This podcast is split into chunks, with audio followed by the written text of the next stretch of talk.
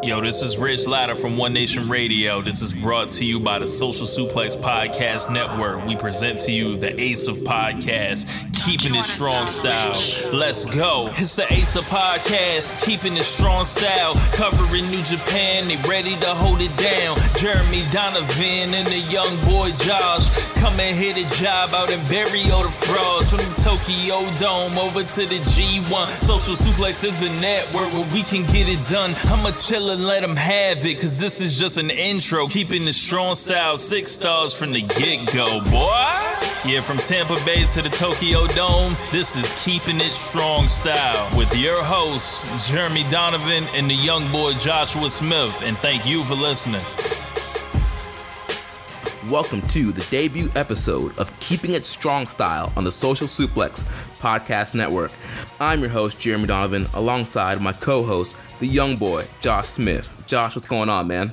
Uh, nothing, man. This is crazy. We're, we're doing this. We're recording a podcast about New Japan Wrestling, man. That's right, man. It's time for the number one uh, pro wrestling promotion as far as in ring action and storytelling to be discussed on the Social Suplex Podcast Network. Lucha Underground?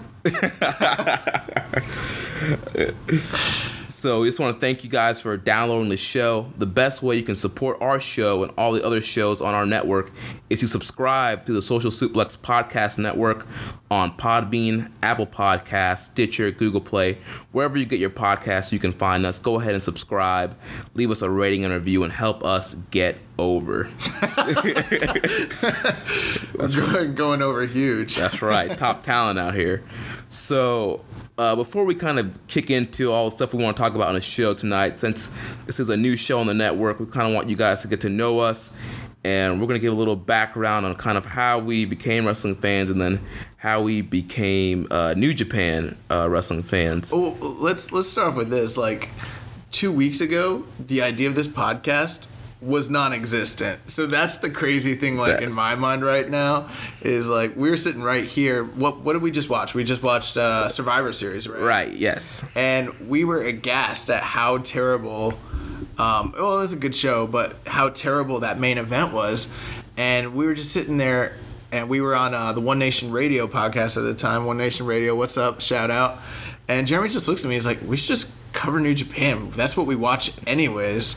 And uh, you know, I was like, "You're right, man." Yeah, because I mean, I've been toying around with starting a podcast for a while now, and you know, so far all the shows on the network cover WWE, and so at the time I was like, man, I really don't want to do another WWE show. And then, like you said, I just had the epiphany, like. Why don't we just cover New Japan? Like Dude. we're, we're always talking about how much we love it. Let's talk about it. I couldn't cover a WWE show like full time because that would require me to watch all the products. and like I catch the big shows and I you know I keep track of what's going on. I'm not saying I don't follow WWE, but if I had to seriously watch Raw and SmackDown every and 205 Live every single week, I would kill myself. yeah, it's it's a pretty rough schedule, especially when not every episode is the best and it's kind of hit and miss. Uh, so yeah, so a little bit about uh, how I became a wrestling fan. I've pretty much been watching wrestling since I was three years old. Uh, my grandfather was the one who got me into it. Um, all-time favorite wrestler is the Heartbreak Kid, Shawn Michaels.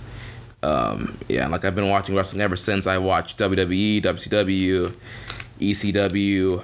Um, I watched TNA from probably like 2002 to like 2010, 2011. Um, watch Ring of Honor on and off. Um, and then I really got introduced to New Japan. Like I've heard about, I heard about guys, and I would see guys in Ring of Honor, and I'd see people in other random promotions I'd watch growing up. But I re- honestly, to tell the truth, I really did not start following New Japan until Wrestle Kingdom 9 when Jeff Jarrett and uh, Global Force Wrestling promoted uh, Wrestle Kingdom 9 in the US, and it was seemed like a pretty big deal. And um, AJ Styles is one of my favorite wrestlers. I think that was his first Wrestle Kingdom. And um, You know, Global Force just, uh, just launched a website or just launched their service. it's pretty, pretty cool. I wonder if New Japan's gonna be on it. Mars, yeah, New Japan should buy it. Uh, but yeah, so Wrestle Kingdom Nine was kind of my my gateway into uh, New Japan. Ever since then, I've slowly gotten into it, and I've been starting to watch the big shows slowly and slowly. And then pretty much after Wrestle Kingdom 11 this year, I've been like full go. I've watched you know all the big shows. I've watched the G1. Uh, you know all the tournaments coming out. I've been following the product pretty much full time now. Nice man. So, so what about you, Josh? How when did you start watching wrestling? Oh man, I literally. You know what's funny? I'm uh 29 now. 1990. For some reason, I would have only been two years old, but I remember Hogan and Warrior. I don't know why I remember that, but I do. so I mean, I've literally been watching wrestling my entire life. My whole family has. My mom was pregnant with me at Cobo Hall the night that Ronnie Garvin came off the, the top of the cage and uh, won the NWA belt off Ric Flair in Detroit. So I mean, I, that's how long I've been around wrestling. So my whole entire life. Um, as far as like my favorite wrestler goes, I mean, it depends on what age you're talking to me. Like, you know, teenage Josh really liked Ultimate Warrior. No one could beat that guy. um, you know, uh, probably my older adolescence, I would say Mick Foley by far, but not Mick Foley in general, but Mick Foley as Mankind, and then as Cactus Jack. That would definitely have to be my favorite. And then as I got older, it kind of turned more from being like, who's my favorite wrestler to just being a fan of the crap, being a fan of you know the the whole industry, the the dirt sheets, and Yeah, that's one thing I'll say as we're gotten older. It's it's kind of harder to have like a favorite wrestler, especially watching a product like New Japan where everybody is so good and everybody's putting out such good stuff. It's so hard to pick one guy to get behind. Yeah, you know what? That's funny you mentioned that. If I had to really think about it, I don't know that I have a favorite, a, a single favorite in uh, in New Japan, at all. Literally, I don't. I think probably Nakamura was my favorite uh, before he left, but right now, I, I mean, how do you choose between a Naito and an Okada, or between a Tanahashi and an Omega? Like, how do you Right. do that? I mean, they're all producing such great stuff and having such amazing matches. It's like, I can't even say I like any of those guys better than like an Ishii or something. You know what I mean? So Right. it's like, how, like, it, it's too tough. Um, but my background, as far as getting into to Japanese wrestling, it really, I think my first real exposure, obviously, is like the Japanese stars coming to America. So you know, Muto and Liger and Kai En Tai coming into WWE, stuff like that. Uh, yeah. and then um, as time went on, they started showing those clips of uh, Mick Foley wrestling in Japan, and I was like, "What the heck is this?" yeah, you'd see those clips and I'm like, man, the, Japan is crazy. They just all they do is like barbed wire bomb matches over there. Like, what are was they doing? Man, those guys just wrestle on C4, and that's all they do over in Japan. Right. so I, I that was kind of my uh, impression of, of Japanese wrestling at the time. I just thought it was death matches, and then uh, in the mid 2000s, you know. YouTube came around, so a couple things happened. I started getting really into like FMW and IWA and all these deathmatch promotions because I was like, what are the craziest matches out there? And you see matches where guys have to put their head into a tank with piranhas, and uh, there's a cobweb of freaking barbed wire, and you have to get dropped into it. Just crazy stuff. And I didn't realize, I didn't even know how old those clips, some of them were from FMW. I didn't know because it was, you know, it was pretty limited knowledge back then, even for Right. the internet. Um, but then something else started to happen. I really started getting into UWF because I was a, a Vader mark, and I heard that Vader had these matches that were like real fights, but kind of not r- like real.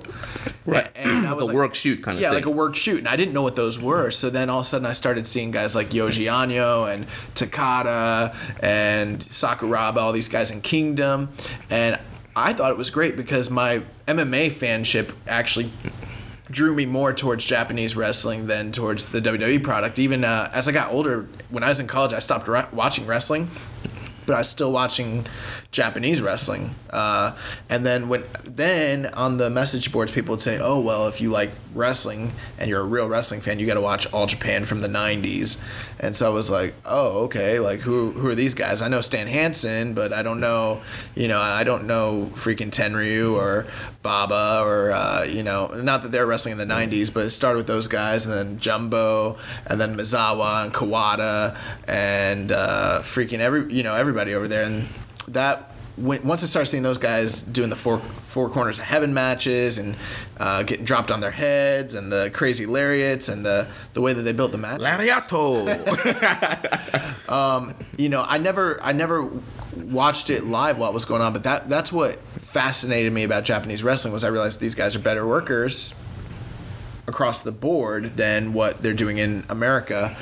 I would say that probably with Wrestle Kingdom 9 opening up the gates to American fans and our exposure of what's going on over there, you see a renaissance of people following that product, you know, and it even uh, inspired me to go back and I've been watching over the past couple years a bunch of 80s matches, you know, and seeing what happened prior because I love 80s wrestling, you know, and all that and the juniors division and all the different Yeah, you're wars. you're definitely the historian of the Social Suplex Podcast Network. You know all the old school stuff, and uh, at some point in the future episodes, we're definitely going to go back and uh, cover some uh, old school New Japan stuff. But but yeah, I mean, it, it brings us to our current point where like I don't think very many of us on our network or very many of us in our wrestling groups that we're we're a member of were actively following the careers of Ka- Okada and Tanahashi. We heard about these guys, Right. You know, but nobody until you know AXS came out. Now, now we can see these matches, and you know they got them up on New Japan World, and then there's you know Pirating Eyes and all these different stuff. Right, stuff. it's like all over the place. Right. So that kind of brings us to where we are today, to where it's like you got to cover this. It's it's the best wrestling in on the planet. Right. And uh, I mean, if you're not covering it, like I, I find it hard for people to have an opinion about it if you don't watch it. I, I know there's a lot of people out there they hear about the five and six star matches and they kind of roll their eyes, yet they've never watched the product, or if they do watch it, they, they just want to be against the crowd and not, you know, buy into what's going on. I mean, you watch those matches, it's hard to say that they're not Better, amazing. Better than all the other matches that have happened. Right. right. I mean, everyone's everyone's got their own opinion. Everyone has their own opinions when it comes to this sort of thing. And I'm, you know, if someone says, "Hey, I like Taker and uh, you know Michaels better than Omega Okada," whatever, you know, that's that's their opinion. But when when a match has universal appeal and universal acclaim the way that the Okada Omega series and actually this entire year of New Jap- Japanese you know New Japan Wrestling has had and the and the previous years you can't you can't like snuff your nose up at that when Right. everybody who's watching it is literally saying this is the best product this is the best in-ring product that is that's happening today and it's been that way for five years six years seven years who knows how long Right. And uh, one of the goal, my goals for this podcast is I hope that we kind of uh, motivate and inspire people to start watching uh, New Japan on a more regular basis. And so uh, keep listening to this show, and we're going to get you hooked on New Japan, guys. Guys, you won't regret it. Trust me, it's worth it. And uh, I mean, the first show that you should probably check out is the biggest show of the year, which is called Wrestle Kingdom. It's uh, New Japan's WrestleMania.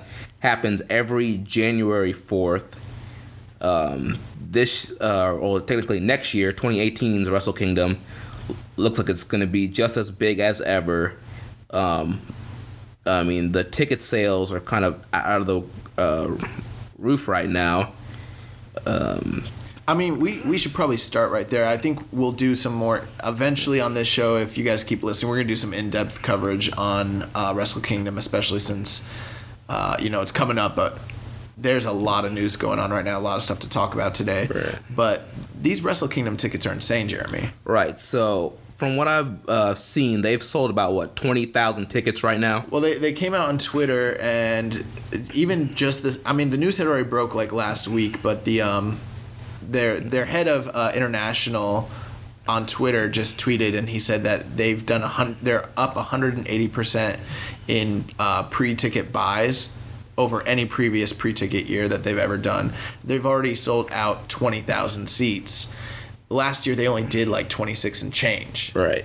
So they've almost eclipsed it, and it's not even December, or it's just now December. Yeah. Just yeah. Just December. I mean, and they're already projecting to go past that. And I mean, a lot of that is part of the big main event of uh, Okada versus Naito for the IWGP World Title. That's a pretty big match. But also, the X factor this year has to be the Kenny Omega versus Chris Jericho match.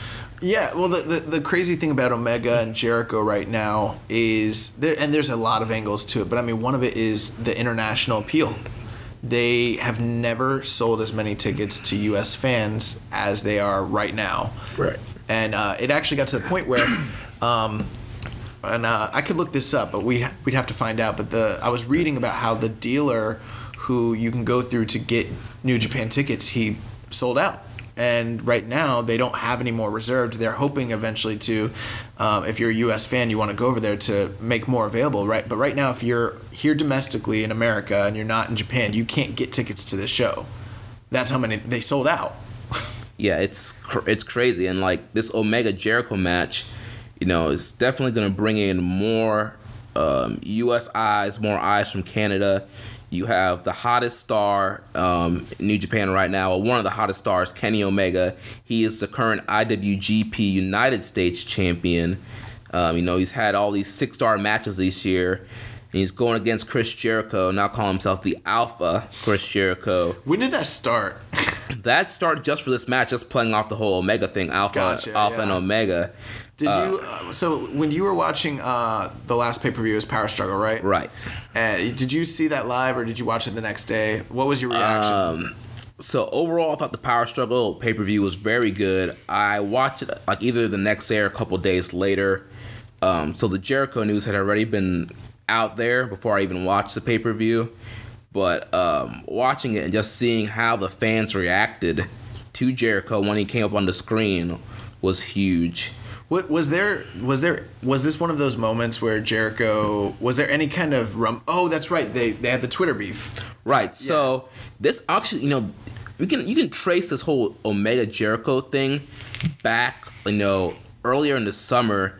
Um, there's a podcast out there called Killing the Town, which is hosted by Lance Storm and Cyrus, uh, also known as Don Callis, and um, they did a um, a show with Jericho, uh, Cyrus, and Omega. That was a good episode. yeah, and they also did a Talk Is Jericho episode with all three of those guys as well. That was bef- right before Dominion, right? Right. Right. So that was the first time that Omega met Jericho. So you got you got Oh, that's interesting. yeah. So you got to think that's where the seeds got planted. Like they met and they were probably like, you know, what if we could do something? And then you fast forward now to the last couple months, they've gotten this huge Twitter war. Well, Jericho's doing, um, you know, next year he's doing the the cruise with Right. all the Ring of Honor guys, and they might have New Japan, New Japan guys, and obviously there's talent that's shared between the two of them. Young Bucks, obviously one of the main main draws is going to be on that card, and I think that's part of where. A, a lot of it started was people were saying, "Is Kenny Omega going to be on this cruise?" Right. Because I want to go on it. Right. And uh, then you start seeing Jericho saying stuff on Twitter about how he didn't respect, you know, basically that Omega might be a great talent, but he's working these small indie Right. He's never worked in the big league Yeah. where the big boys play. And um, you know, with that being the case, I mean, obviously Jericho comes from the same background as Omega and the rest of these uh, international guys who've gone over to Japan. I mean, that's where Jericho made his name. So it's it was pretty suspicious hearing Jericho saying, you know, he didn't respect these guys. They Right. hadn't done what he did. It's like, oh, is this a character? Right. And well, Jericho did a good job working because from my Twitter feed, I saw a lot of people that were like, "This is dumb. Why are they feuding? There's no way they're gonna ever wrestle each other. There's no payoff." Yeah, there's no payoff to this stupid Twitter feud. This is dumb. Why are they doing this?" And they worked us all because even even me, I was like, "Yeah, this is probably not gonna happen." Jericho's always said that he's never gonna wrestle for anybody That's what I thought. besides Vince McMahon. So I'm like, yeah, this, I kind of agreed with everybody. Like, yeah, this is kind of a waste of time. Like, this match is not going to happen. Like, Well, you you know, even um, like listening to the Observer uh, like live and Observer Radio, they didn't think that this match was going to happen this way either. They were Right. saying, "Oh, well, there's a possibility because he's doing the cruise that they could be building towards a match next year." Nobody, and I mean nobody. I don't Right. care. I didn't hear anybody on any message boards. Nobody called this. Nobody was saying, "Oh, they're going to do Omega and Jericho at the Tokyo Dome." Right. So it's funny because Jericho is so famous for having these these uh, returns that nobody knows about, or maybe there's build, but it's really you know we don't know who it is for the most part. And then this instance, he was able to do one of those famous Jericho returns, but still build it at the same time in Right. the public eye and get get uh, enough heat behind it so that when they announce the match, it's like. Holy crap! You're right. It was awesome. I think this, the setup was perfect too, because um, something you guys will learn as you start watching New Japan on these big pay per views after a title match. Usually, the somebody comes out and challenges a champion, and most times that's how you get your number one contender. And um, Omega had just defended the title against Trent Beretta, and uh, it was a Great match. Yeah, very great match. Defeated Beretta um, in his first big um, heavyweight uh, title match. And so, you know, Omega was out there in the Young You didn't, Bucks. you didn't think that uh, Yoshihashi versus Omega was a big match? Uh, what's a good uh, comparison for Yoshihashi for to compare to WWE so people can get kind of understand? Oh my god. I don't know. Um, Yoshihashi, I guys, as much as I love New Japan and as talented as Yoshihashi is as a worker, I cannot stand Yoshihashi. They they need to get him into a like a, an actual gimmick or do something with the guy. Um, I can't think of a, a yeah, I'm, I'm trying to think of a WWE equivalent, but nothing's coming to my mind. But pretty much At this point, Yoshihashi. maybe Ziggler. I don't know. No, no. Yoshihashi, he's like a low mid card guy. He has good matches every once in a while, but it- there's no real steam behind him. And for him to have a U.S. title match against Omega, it was one of those matches you're like, Roman? Oh. no, not that bad. But when one once they announced Omega versus Yoshihashi, we're like, well, duh, Omega's gonna just jobbing this guy. Jinder without the title. There we go. um, so yeah, so so back yeah, so Omega defeated Beretta, and him and the Young Bucks are out there cutting a promo, and they're you know Omega's waiting for who's gonna come out and challenge him, and nobody came out. So like, oh, I guess you know nobody wants to challenge me, and they're getting ready to leave the ring. Then the Jericho video pops up on the big screen, and you know that's a video that's been going around, and How did you react to it? Like, what were your initial thoughts? Well, see, well, because I, I- the news broke before I was able to watch it. So when the Gotcha. news when the news broke, because pretty much because you know those shows happen in, happen in the middle the middle of the morning for us. You guys freaking ruined it for me. You guys posted it like uh, on like we have a group chat. You guys posted in the group chat, and I was like, wait, grainy video, Omega, Jericho. This is really happening. Like, oh my god. Well, I didn't post that. I think it might have been Rich that posted it, but you know I woke because those shows happen like you know in the middle of the morning Right. over here for us. So I woke up to this whole all this news about Jericho. Let's let's be clear here, guys. I'm just gonna let you know we're gonna be covering New Japan, but I work at nine to five. I'm not gonna be watching any of these cards live ever again. I did it for Wrestle Kingdom last year, and as proud of a moment as it was for me, it actually ruined my sleep, sleep schedule for like months. so uh, I'm too old to be doing that. Right. But uh, uh, yeah, we will not be watching anything live, but the way we tape our shows, it'll it'll be fine. So um, we'll get you guys the best coverage we can. It's going to be dropping once a week, and we'll cover what's current. We'll cover maybe stuff from the past, whatever we really feel like, because you know we're the top talent. right, we're the ace of podcasts. We're the Ace of podcasts. We're going to dictate the card, and we're not doing no jobs. exactly. so um, back to Omega Jericho. So yeah, Jericho laid the challenge down. Um, Omega accepted, and now we have this big U.S. title match for the Tokyo Dome, Wrestle Kingdom 12 on January 4th. Well, it's it's so smart because yeah, is it a big match in Japan? It, it absolutely is. You've got two of the best gaijin, b- most well-known gaijin and most talented gaijin that have ever competed there Right. in a dream match. And uh, for you, those of you who don't know, Gaijin is um, the term for a foreigner. Right, right. So, with that being said, is this the main event in Japan? Absolutely not. Uh, and I don't think it will outperform Okada and Naito, but at the same time, you have a main event that can draw in the outsider because how many people that are hardcore fans that have you know they know about New Japan they know what's happening but they're they're not going to tune in for Naito and Okada right Right. because they're like oh it's just overhyped just another match blah blah blah but when you see Jericho's there who doesn't want to see what what that is Right. you know, it's it's and it's funny because Jericho said that his inspiration for this match was the buy rate that Mayweather and Conor McGregor did this past year, or this past summer. And this has very much got that same appeal. The idea there was we can draw MMA fans to watch this boxing match. and this is kind of very similar to that we can draw these American, North American, and European, and New Zealand, and Australian fans, and you know internationally we can draw fans who know Chris Jericho to a product that maybe they don't watch and increase revenue, increase interest. I mean, this is the first time in, since the early 2000s they're talking about selling out the Tokyo Dome. Right.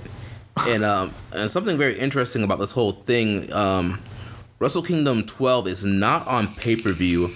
The only way to watch it is subscribing to um New Japan World, which is their version of the WWE network. And you know, there's been a lot of question if that's a big mistake because there is so much interest in here. They could possibly make more money on pay-per-view. Well, there's a couple things with that. You know, um, people say that pay per view is dead, right, Right. in the states and all that, but. Um, when you have a, an event, and I'm not saying that this would do a huge buy rate by any means, I, because no Japanese wrestling fight uh, or, or match or pay per view card in the past ever has done extremely well, but there have been financially successful ones Right.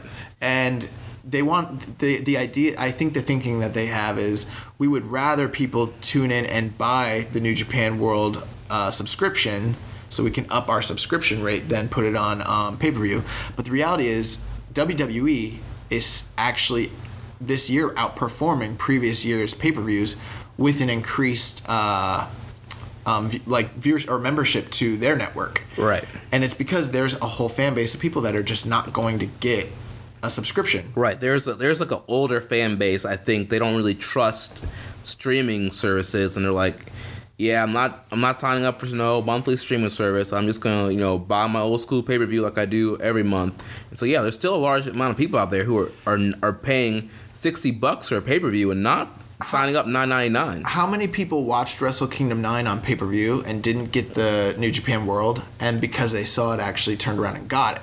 You know what I mean? When once you get exposure to that product and you're like, okay, how else can I see it? Well, there's not going to be any future pay per views. This was one off. All right, well, I got to get this this streaming service now. Right. So I, I do think ultimately it's a it's a lost um, opportunity. Um, Jericho was pushing. Apparently, uh, the reports were that Jericho was pushing really hard to get this on pay per view in the states, and it, it's not going to happen.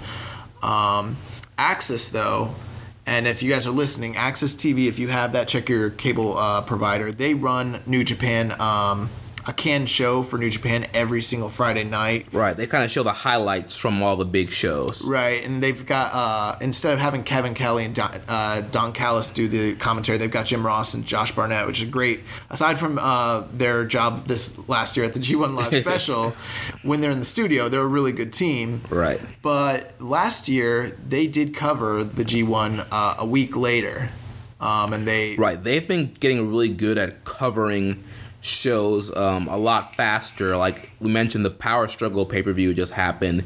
And the last few episodes on AXS, they've you know been covering those big matches that happened at Power Struggle. Yeah, so I mean the the deal there is last year they cover they did it they broke it up I think into three or four episodes and they covered it each week. They just did a whole month of of Wrestle Kingdom.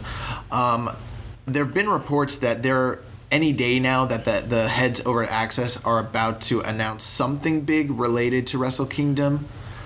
Uh, does that mean that there's going to be they they did cover the G1 special in the USA live uh, for the first night. I can't imagine that they would do it live, of course, but I mean, if if maybe they're just hyping up the fact that they're going to announce the same thing they did last year, they're just going to cover it for a month. But I mean, what are the chances that maybe on a tape delay, a few days later, they'll do the whole show as Yeah. one show? I don't know. I mean, there's a lot of different things they can do there. Yeah, the tape delay, you know, maybe, maybe even the next day or something, some kind of big special. But it, it wouldn't make sense if they did that because to me, it would. If they were going to do that, they might as well have just done the pay per view in the first place. Right. So yeah, we'll we'll have to keep our eyes on what's going on with that whole AXS TV deal.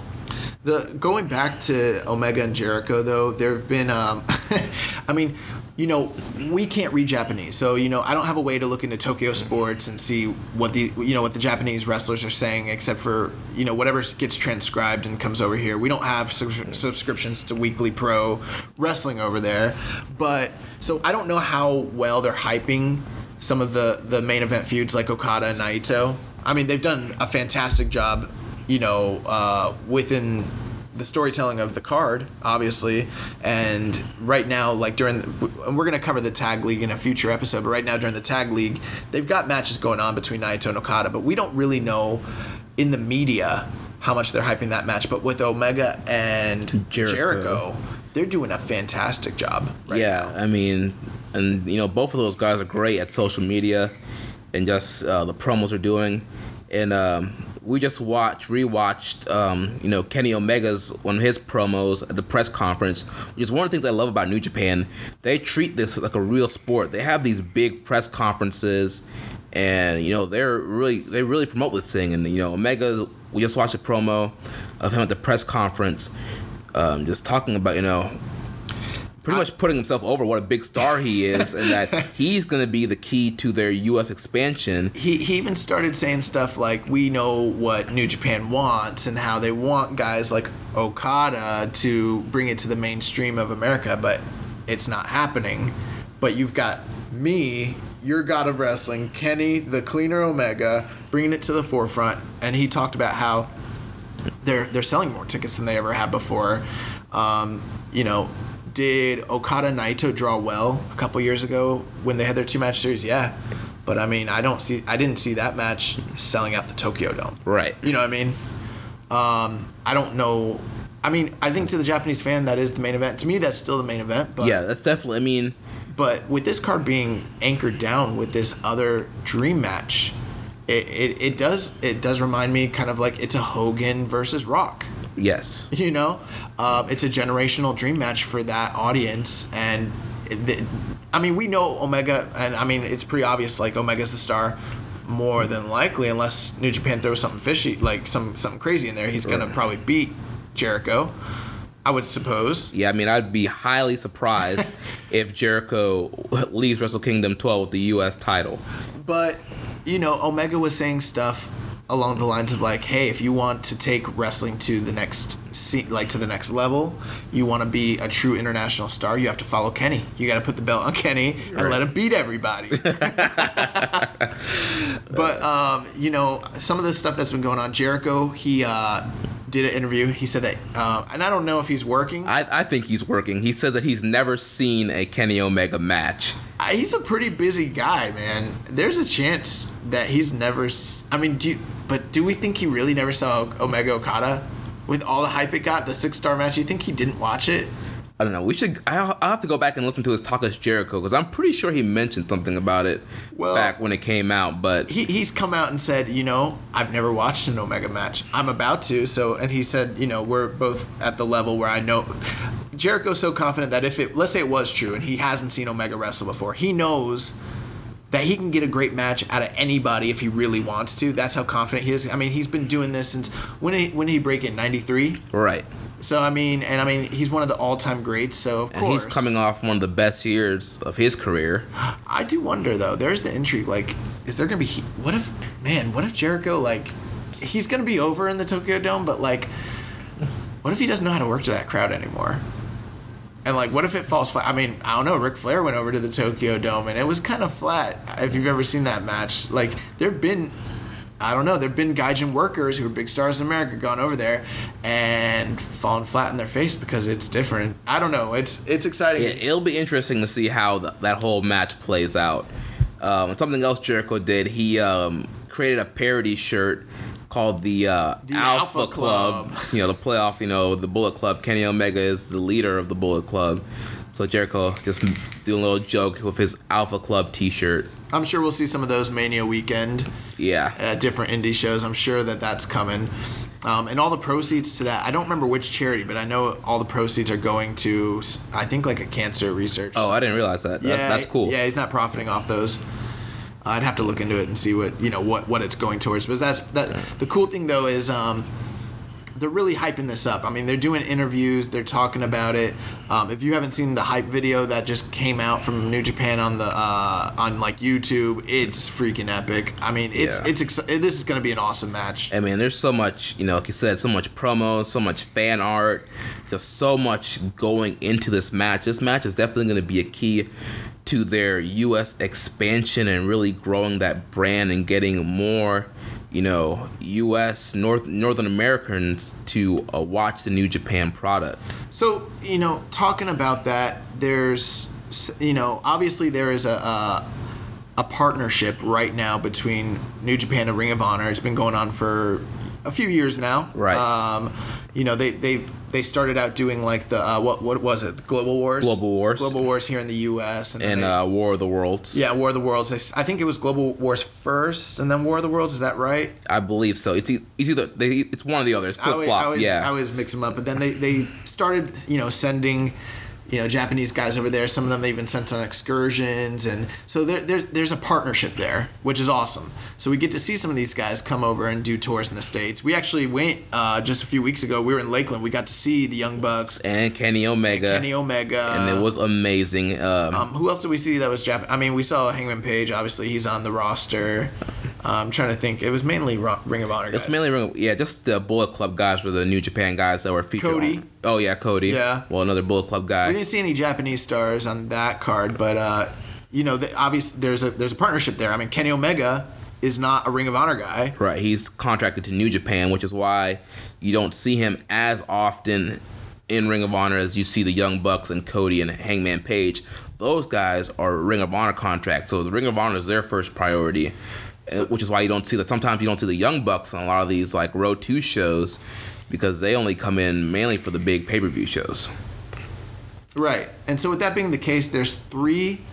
I mean, there's going to be other cards that they're going to share talent. But there's three big upcoming cards that we probably want to talk about, or at least touch base on. So, um, or you know, what, it's not three; it's just two. I'm like, for some reason, I'm I'm thinking, uh, I don't know, but there's the news that just broke recently that the Young Bucks and Cody. I mean, this started out. They, they- they're planning to self-finance. Hopefully, the goal is to self-finance uh, a show somewhere here in the U.S. that will seat and break a record of ten thousand domestically. Right. And how this all got started, um, somebody on Twitter asked Dave Meltzer if uh, Ring of Honor could sell out a 10,000 seat arena.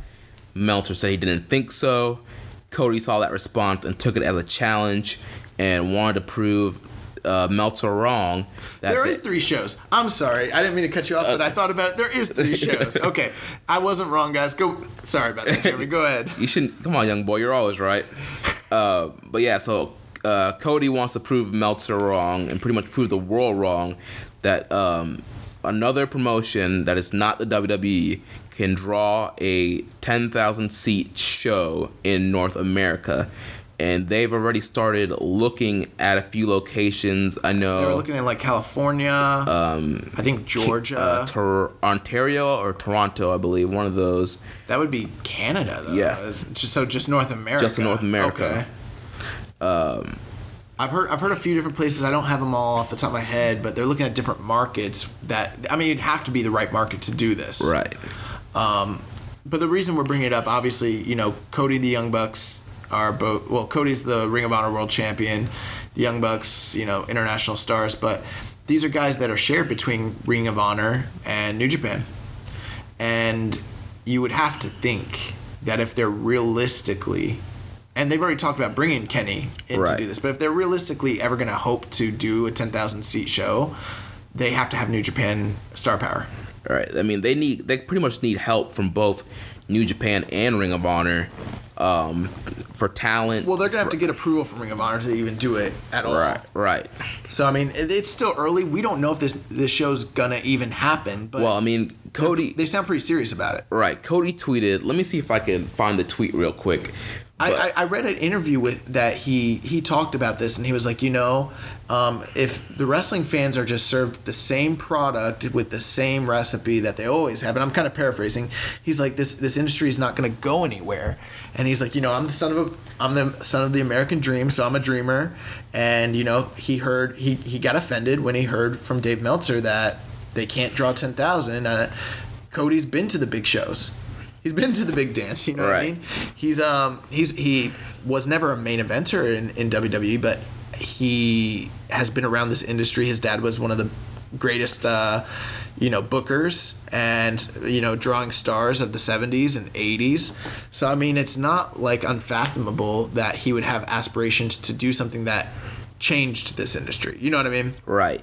Yeah, I can't find the tweet, but pretty much um, he said something to the fact like we don't have, you know, we can't confirm like a date or anything, but this is pretty much happening next year. Like he's they're pretty much dead set on this um, show happening next year. The, the the interesting thing about it is was I was listening to uh and okay, let me just tell you guys. This is how big of a freaking wrestling dork I am. So I'm driving home from work the other day. I'm listening to Observer Radio, and I hear Dave Meltzer talking about this, and he's talking about the, the show, uh, whether it's going to happen or not. And he's like, I don't think that a, uh, any main like any uh, promotion outside of WWE has done anything close to this in what say 17 18 years since 2001 WCW and um, and I'm driving home with my buddy who's not a wrestling fan. We're carpooling from work, and I'm it's my car, so we, we have to listen to wrestling podcasts. and he's like, I don't think any promotion's done this since and I was and as, before he even got it got the words out, I was like WCW. My buddy just looks at me like, How did you know that? and then he was like, I mean, he was like, God, I don't think even in their heyday, ECW never did over. And I said six thousand. and then and then Dave goes six, and my buddy's like, "You know that?" And I was like, "Yeah." And then he was like, "You know," and then I I, I don't think. Uh, you know, TNA's done what? And I was like seven, and then he's like seven thousand, and then he was like, he's like, you know, and TNA uh, Ring of Honor's only topped out, and I was like thirty five. He's like thirty five hundred. so it's it's pretty terrible that I actually know what the top cards of these different various. And uh, see, and this is why I call Josh a historian. He has all the facts and history. Like, you have any argument that you need to solve, you know, call a young boy and he'll fact check it for why you. Why am I using my my intellect and my great memory for wrestling trivia facts? How is this going to benefit me in the long? it's gonna benefit this podcast. I need, to or- better, I need to better the world. I need to go back to school. I don't know. No, none of that. I, was- I found the, the tweet from Cody. Okay. So he said, uh, so uh, Pro Wrestling Sheet posted um, the exclusive report about the 10,000 seat event. And then Cody um, retweeted and said, We can't comment officially until we confirm the location, but we are far enough in the process to say it's happening in 2018, and we are swinging for the for the damn fences. Dare to dream. I think they're calling it All In is the name of the show. Like preemptively, that's what I heard. Anyways, I don't know. I didn't see that they called it that, but I heard that the report was that they were going to call the show All In because for them it would be on. They'd have to self finance the show. But the, the interesting thing is listening. I was listening to the Observer and Dave Meltzer was like, you know what? If they did do something like the Cow Palace, they can shoot for 10,000. If they get it, that's phenomenal. If they don't get it, they don't actually have to do it for it to be a f- huge financial success. Correct. The I listened to that show also. I mean, if they, I think if even they did five thousand For 4,500, and um, something else, because even if they don't sell ten thousand, they will make up the money on merch. Like that, they're, they're killing it on merchandise. the Bullet Club fan base. I mean, they are like the biggest merch buyers there are. let's let's let's just clarify that the internet wrestling community, independent scene wrestling fans are huge marks for merchandise. Dude, I own five Bullet Club shirts. I own the original Bullet Club shirt, the American Nightmare, the Villain Club, the Young Bucks, and the Kenny Omega shirt. What did that- And and right now I'm wearing a Los Ingobernables t-shirt. Tranquilo. Tranquilo, that's right. So I'm one of the biggest is out there. What did those run you? Like twenty five each? Um, yeah. Oh my god. Well, uh, well, Hot Topic has a deal where you buy one t-shirt, you get uh, the other one half off. Oh wow. So I pick I pick up two. We should get Hot Topic to uh, sponsor us for the plug that you just gave. them. Yeah. I want to go there now. Yeah, Hot Topic. Buy your New Japan gear at Hot Topic. um, so yeah, I mean they. And speaking of Hot Topic and the T-shirts, um, all the Bullet Club merch, they are now the number one selling product in Hot Topic. They surpassed that uh, pretty popular cartoon show called I think it's Ricky and Morty or whatever it is, which see, is a pretty big deal. I hear a lot of people watch that show. I've been told that I would like that show. I work so freaking much, and then I spend the rest of my time watching wrestling. watching wrestling or trying to that I don't know what Rick and Morty is, but uh, people were saying that there's no way that anything was gonna surpass them in, in merchandise sales. I mean, uh, the Young Bucks are their shirts are outselling Rick and Morty. Right. It's So- insane. Right. So they're number one in Hot Topic. They're also um, Pro Wrestling Tees. They put out like a top 10 of the month. Pro Wrestling Tees is awesome. They have um, pretty much all the Bullet Club shirts pretty much take up the top 10. All the different version of shirts they have. It's kind of like Kenny Omega's year of wrestling. His all the top ten matches of the year Kenny Omega's. All the top ten shirts are the Young Bucks. Right. And I mean, there's also, they also sell stuff on the Ring of Honor store. Young Bucks also have their own sh- uh, stores like youngbucksmerch.com where they sell stuff. So they are just racking it in when it comes to merchandise. So that would be a huge part of this 10,000 show. Um, the merchandise sales that they would make on this thing. Well, uh, here's here's going back to what we were talking about before is like okay, so they they're gonna need the right market and the right timing. Um, we could talk about some of the prospective um, people that might hypothetically be on the card in 2018. We don't know here in a moment, but the two cards that I wanted to talk about that are gonna build momentum for this hypothetical show. One, uh, this coming year, New Japan is returning to America. Okay, uh, what when are they doing that? That's in March. March, yes. Okay, they're they're not. Are they going to Long Beach? They're going to California, Uh, I'm not 100% sure. I believe it's Long Beach again. Let me see if I could. but they're doing a bigger venue. Yes. The um yeah, so I saw that, and the fact that New Japan is coming back, and they had way more success than they thought they were going to when they did the first Right, show they sold year. out uh, pretty quickly for the G1 special in USA last year. Yeah, so so right now, um, they're coming. They're planning to this year hypothetically open up uh, an office in Los Angeles, and then a New Japan dojo, so that if uh, I ever Yeah. pursue my dream of becoming a pro wrestler, I can go get worked like a real young boy. All right, so here's the details. Uh, March 25th, 2018, in Long Beach at the Walter Pyramid.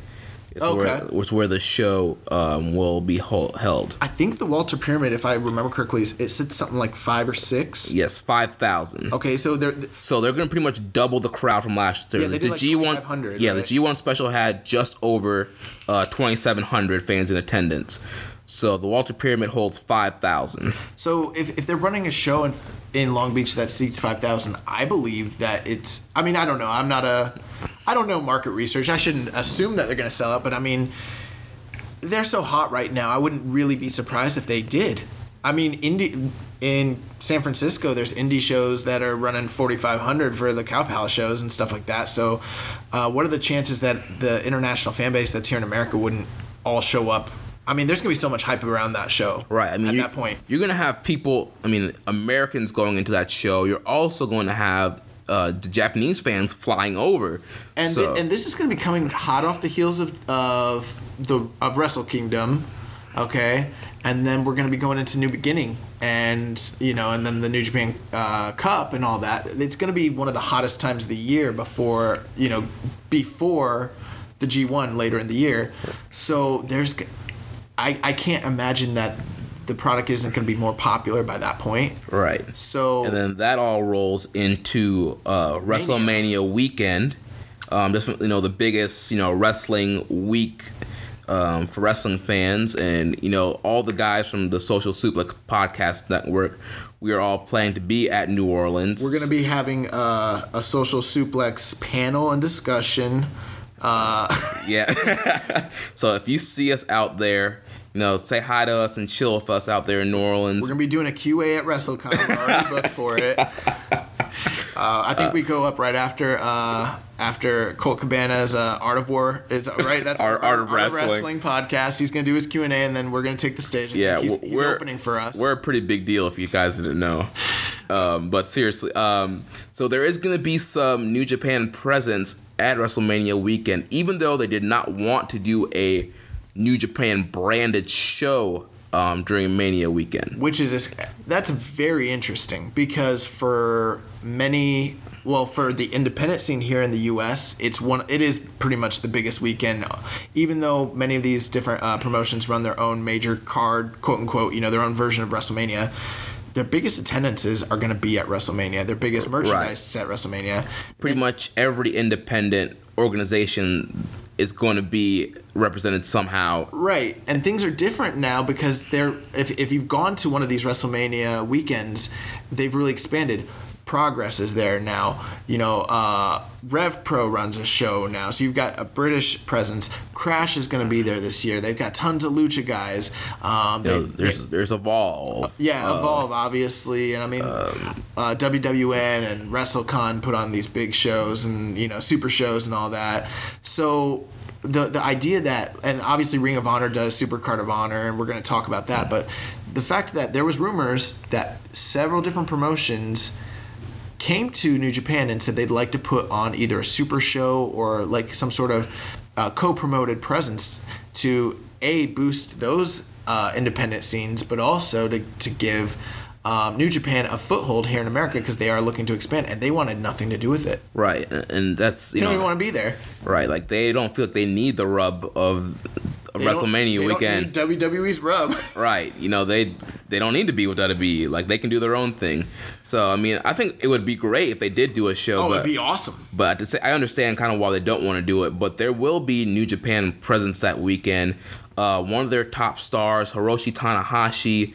Um, He's doing the Rev Pro show. right. We can pretty much compare him to like a John Cena. Their John Cena.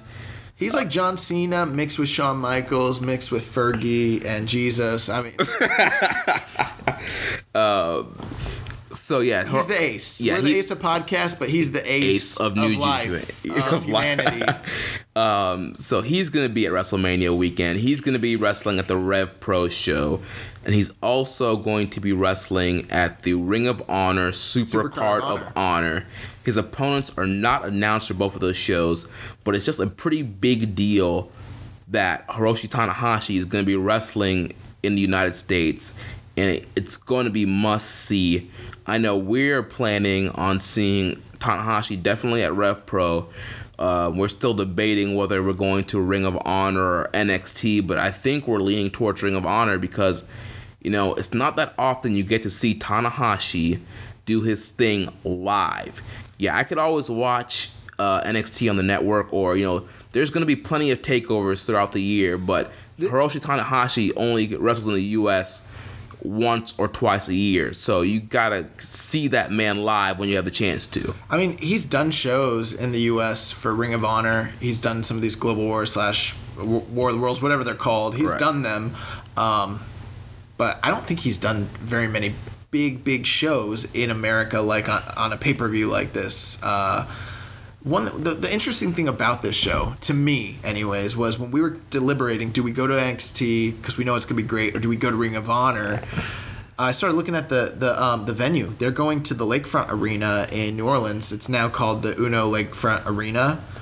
And um, that thing seats 10,000 that's the capacity with uh, the capacity is 8,933 because it's a basketball arena but altogether if they uh, do it for wrestling which they've already mapped out it's a 10,000 seat capacity arena So I mean, it could be possible, but that Young Bucks and Cody they get a ten thousand show after the fact right. So, I mean, the reason that we bring this up, well, obviously, and we're going to talk more about Super Honor here in a moment, but, you know, you're going to go from, you know, obviously Wrestle, uh, freaking Wrestle Kingdom, all right, and all the all the publicity that's going to generate. Then they're going to do a New Japan show in Long Beach. They're going to do 5K, and then they're going to ramp up, and who knows what they're going to do at WrestleMania? They could do 6,500, 75, whatever. It, it's almost like they're building the momentum for when 2018 comes around. They do this all-in show, and they've already got over these hurdles. They're building they're building momentum to where they can do this 10,000 Right. show. I think that Super Card of Honor show is going to be a good predictor of how well the Young Bucks and Cody's show is going to do. Yeah, absolutely. And you know, going back to that show, um, a couple things. So there was a uh, there was reports recently um, that you know th- there's been stuff on Twitter where the and like uh, yeah on Twitter where like the Young Bucks have mentioned CM Punk.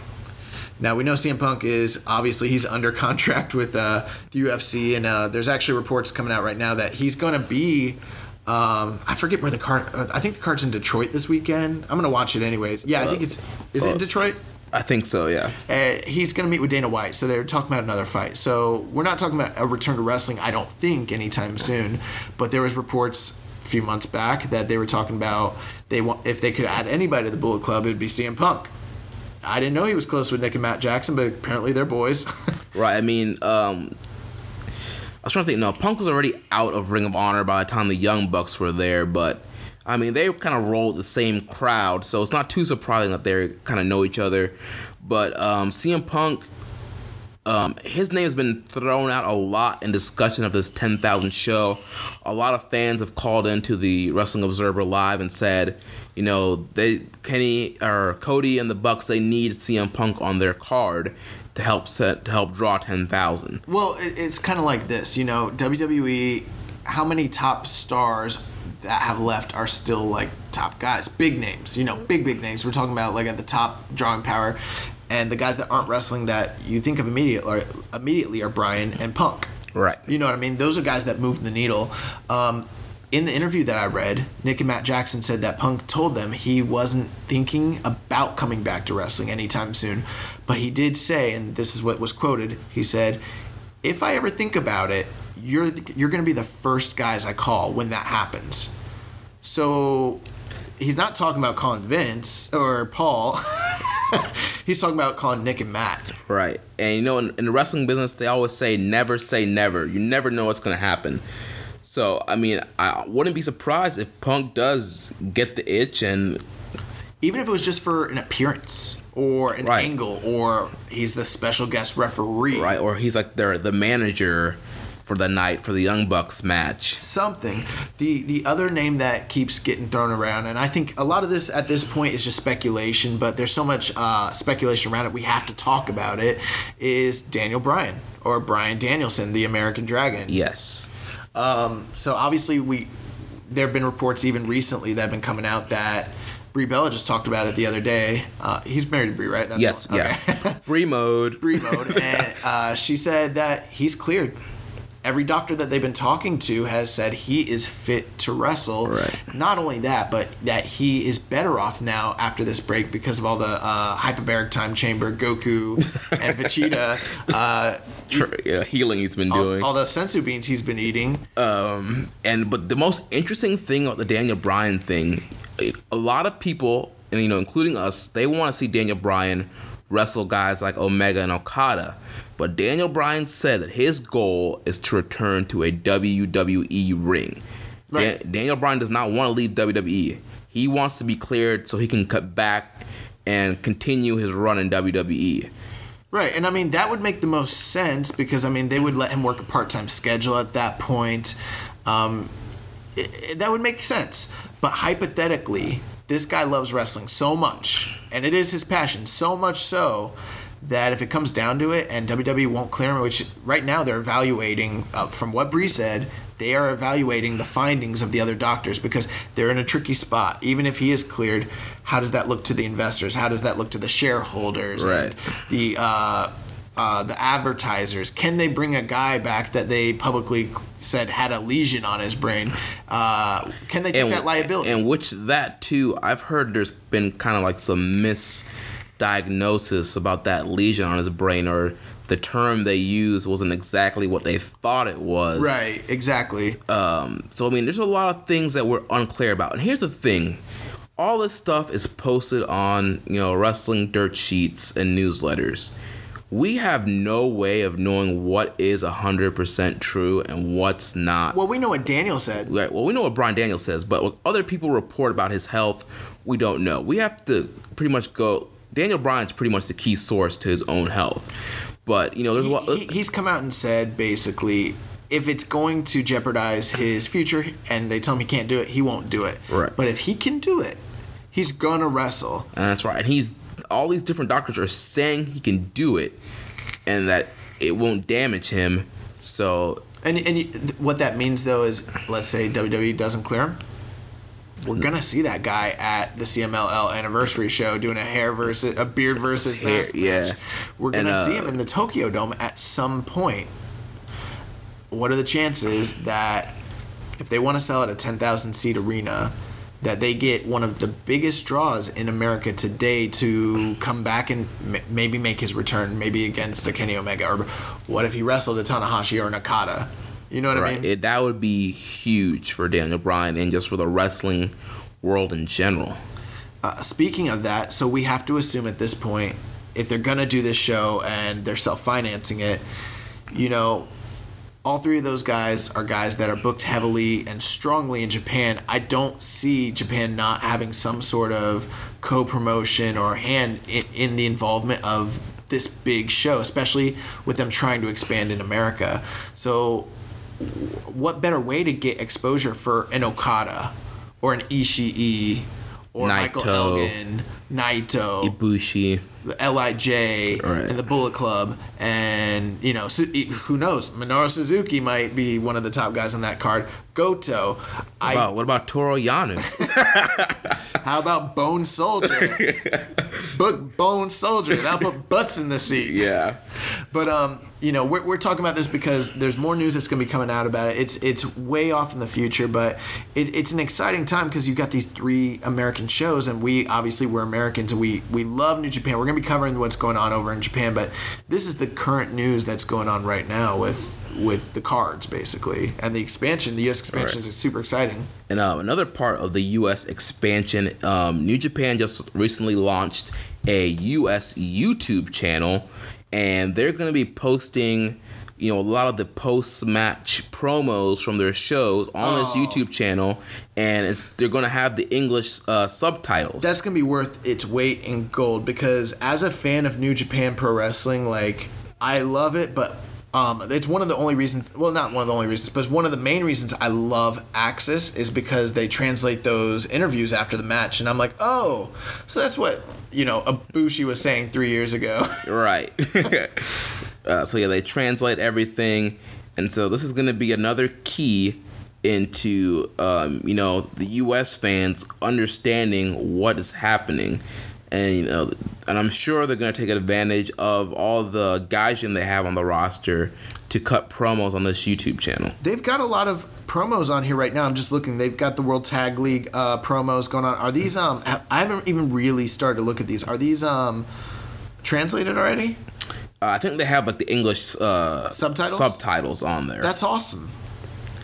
so yeah, let me just. I'll And they've pull- they've got promos on here with Kenny Omega. They've got uh, New Japan on the road with like Will Ospreay. This is this is- Right. This So is awesome. yeah, I, I just pulled up one of the videos here, and yeah, it has the English subtitles on here. so we can watch this stuff on New Japan World and then bring it up on YouTube and watch the the post matches. That's awesome.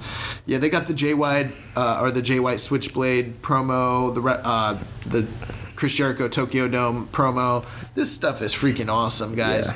Um, you know, with that being said, if you uh, aren't subscribing to New Japan World, I mean, it's nine ninety nine. It's actually Yen. it's actually oh yeah, ninety nine yen, but it's that's like like, eight $8. It's like eight fifty uh, U.S. dollars. they've got everything translated to, to like English. It's not always the, the best translation, but I mean, you can navigate that website. Three years ago or two years ago, whenever it was, you couldn't really. It was you had to really know what you were doing to get through it. Right. They made it much more fr- fan friendly. They're they're trying to. Um, you know, market this thing to right English uh, speakers. and a lot of their big shows now um, always has english commentary with uh, kevin kelly and uh, don callis aka cyrus and they do a great job um, commentating that this stuff is the best Kevin Kelly's ever been. yeah yeah and they got Cyrus. And so like if you're not like if you're like hey I can't really get into it because there's not a story or I don't understand it you know I like to watch New Japan with the, you know the Japanese, commentary Yeah, I mean, it's pretty much like watching like you know soccer with the Spanish announcers. Like the Japanese announcers, they get so into it. Sure, you don't understand what they're saying besides lariato and uh, suple or whatever else they say. Right, uh, but you you sense their excitement and you just you get get you more into the match. So you know, but even even with that being the case if, if you can't get into it because of the language barrier they're overcoming that they Right. more They're- English shows this past they're year. breaking that barrier down and you know you mentioned about the whole story thing you know there there are There are stories in New. Japan. Like every show I've watched, there's been some kind of story. Oh, you know what's crazy, Jeremy? Their stories are coherent. They don't. Yes. They don't treat us like we're idiots. Like we've like certain guys didn't feud five years ago or something like that. Right, dude. The booking makes so much sense. It's very easy for you to understand. Their stories make sense. Like I mean, I would assume, you know, to be honest with you guys, there's probably fans out there listening to us right now. If you're listening to this, you probably looked for New Japan and you're probably a, a diehard fan. You're like, who are these guys? Why are these guys trying to explain to us? You know, we know how great New Japan Right. is. But this is for those guys out there or girls who are listening right now who are like, should I give this a shot? And, Right. And you I'm- and we, I'm sure want to expand this thing to people that don't watch the product. Right, and I'm sure a lot of the fans in the Wrestling Squared Circle, which is our uh, Facebook group, and a lot of the people that uh, follow the Social Suplex Podcast Network, I can I'm pretty confident that majority of those people are not following New Japan regularly, or have kind of been on the fence on whether or not they should try. So, like I said earlier in the show, it's our goal to try and get more people to watch New And Japan. It's cool too. They they do um, they post uh, Ring of Honor shows that uh, have the New Japan guys on them. Sometimes they'll e- even just post the selected matches. They won't post you know all of like say Final Battle or something, but they'll post the ones that maybe like Takahashi or Kushida were involved in, which is awesome. And then they they cover Select Rev Pro. Um, which is like a dream match um, promotion over in uh, the UK. in the UK, and they have select shows that they do with them like once a year, and those are English speaking too. I mean, there's a lot of English content now on this channel. It's freaking awesome. Right. I mean, there's pretty much at this point no excuse for maybe not having time to watching uh, New Japan. Um, so, I think uh, That's gonna that's gonna cover everything think- for the first episode of Right, so yeah. keeping it strong style, the ASA podcast. yeah. So we just want to thank you guys for uh, listening and downloading the show. You can uh, follow us on Twitter at ki strong style. You can follow me on Twitter at Jeremy L Donovan. You got a Twitter, Josh? We're gonna have to work on the young boy. he, he, he's not really doing the whole social media thing right now, but uh, you know, I I think this is awesome. The privilege to kind of. Uh, and you know we're just marks at the end of the day. We Right. know we're, that we're just fans, but the I'll have to get my social media game up if I really want to do this thing big. But we we've got other episodes that are coming up. We're gonna be covering the World Tag League. Um, we're gonna be covering the World Tag League. Yeah. uh, the Young Lions Cup. You got the Young Lions Cup. uh. Ring of Honor Final Battle. Uh, there's other news, other any new breaking New Japan news that comes up in the following weeks. We're gonna be covering. We're gonna be giving health updates on like Shibata and Honma's that sort of stuff breaks. Right. Wrestle Kingdom's on the way. We're gonna be covering the Road to shows and all throughout the year. Um, we we're even gonna do cool stuff, retro shows. We, we, we might be doing some Joshi coverage. So Right. you guys you guys let us know what you want us to cover. If you're listening, um, you can you know. Uh, Jeremy's Twitter handle. Yeah, you can tweet me at Jeremy L. Donovan. You can tweet the show at KI Strong Style. You can tweet um, at Social Suplex. And you Oh, know, oh, was there more? My so- bad. I was gonna say, if you like the show, you know, leave us a rating and review at the Social Suplex Podcast Network. You can find us on Podbean, Apple Podcasts, uh, Stitcher, uh, pretty much anywhere you get your podcast will be at. Also, um, most of those sites will only allow you to do five stars. We know that this is a six star, six and a quarter star show, but we're gonna be limited to five to the Dave Meltzer Classic five star match Yes. rating.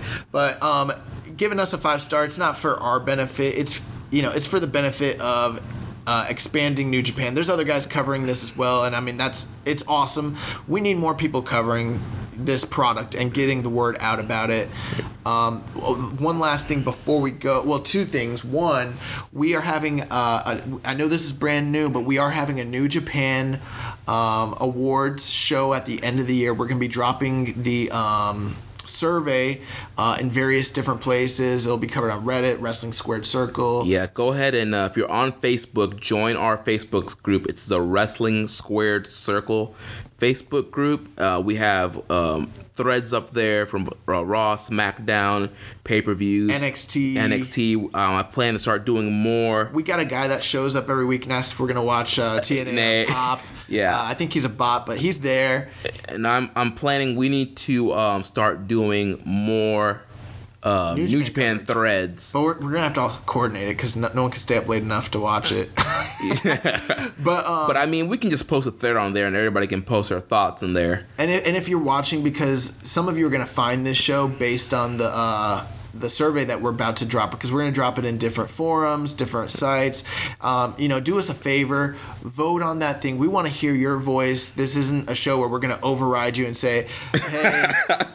Uh, we're not like Jeremy. Uh, You mean uh, Jeremy, or we're not like James Boyd and uh, Rich Latta over there on One Nation Radio, who when they do their award show, if they don't agree with you guys, they're gonna just override it. Right. You know, we we picked the. Uh, we picked the different topics with a lot of thoughtfulness. We're going to cover that in a future episode too.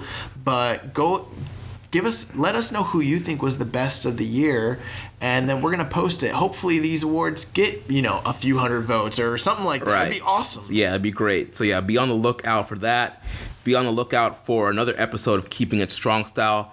You can check out the other shows on the Social Suplex Podcast Network. We have One Nation Radio, hosted by uh, Rich Latta and James Boyd. with- SMC podcast uh, with uh, Rance Morris and Carl Irvin Carl and Urban, Caleb Baldwin. Caleb Baldwin. And we also have the Ricky and Clive Wrestling Show all the way from Scotland. Um, also, Rich and James host a One Nation Live, which um, streams Sunday? lives every Sunday from our Yeah. Facebook group on the Wrestling Squared it big, Circle. So yeah, man, there's a lot of uh, shows for you to check out and enjoy. So and uh, the last thing before we go, shout out to Rich Latta, uh, Two Nation Radio. No, I'm just playing. One Nation Radio. Uh, he's one of our administrators on the group. He recorded our song. Uh, free of charge on short notice, uh, so he's giving back to the business. and uh, also shout out to Mike Fergus, who's uh, did the logo for Keeping a Strong Style. Mike, you did awesome work, man. I don't know you. I've never met you, but I mean, the the, the work you did on our logo, it's it's freaking awesome. And he's, he's also done uh, the new logos for One Nation Radio and all the other shows on our network. So shout out to him, free of cost. I Ha- promise you, at some point, if this show ever makes a dime, you will get something we will, from us. we will CTC cut the check. and so I think that's going to be wrap it up. Until next time, good night and goodbye. Bang!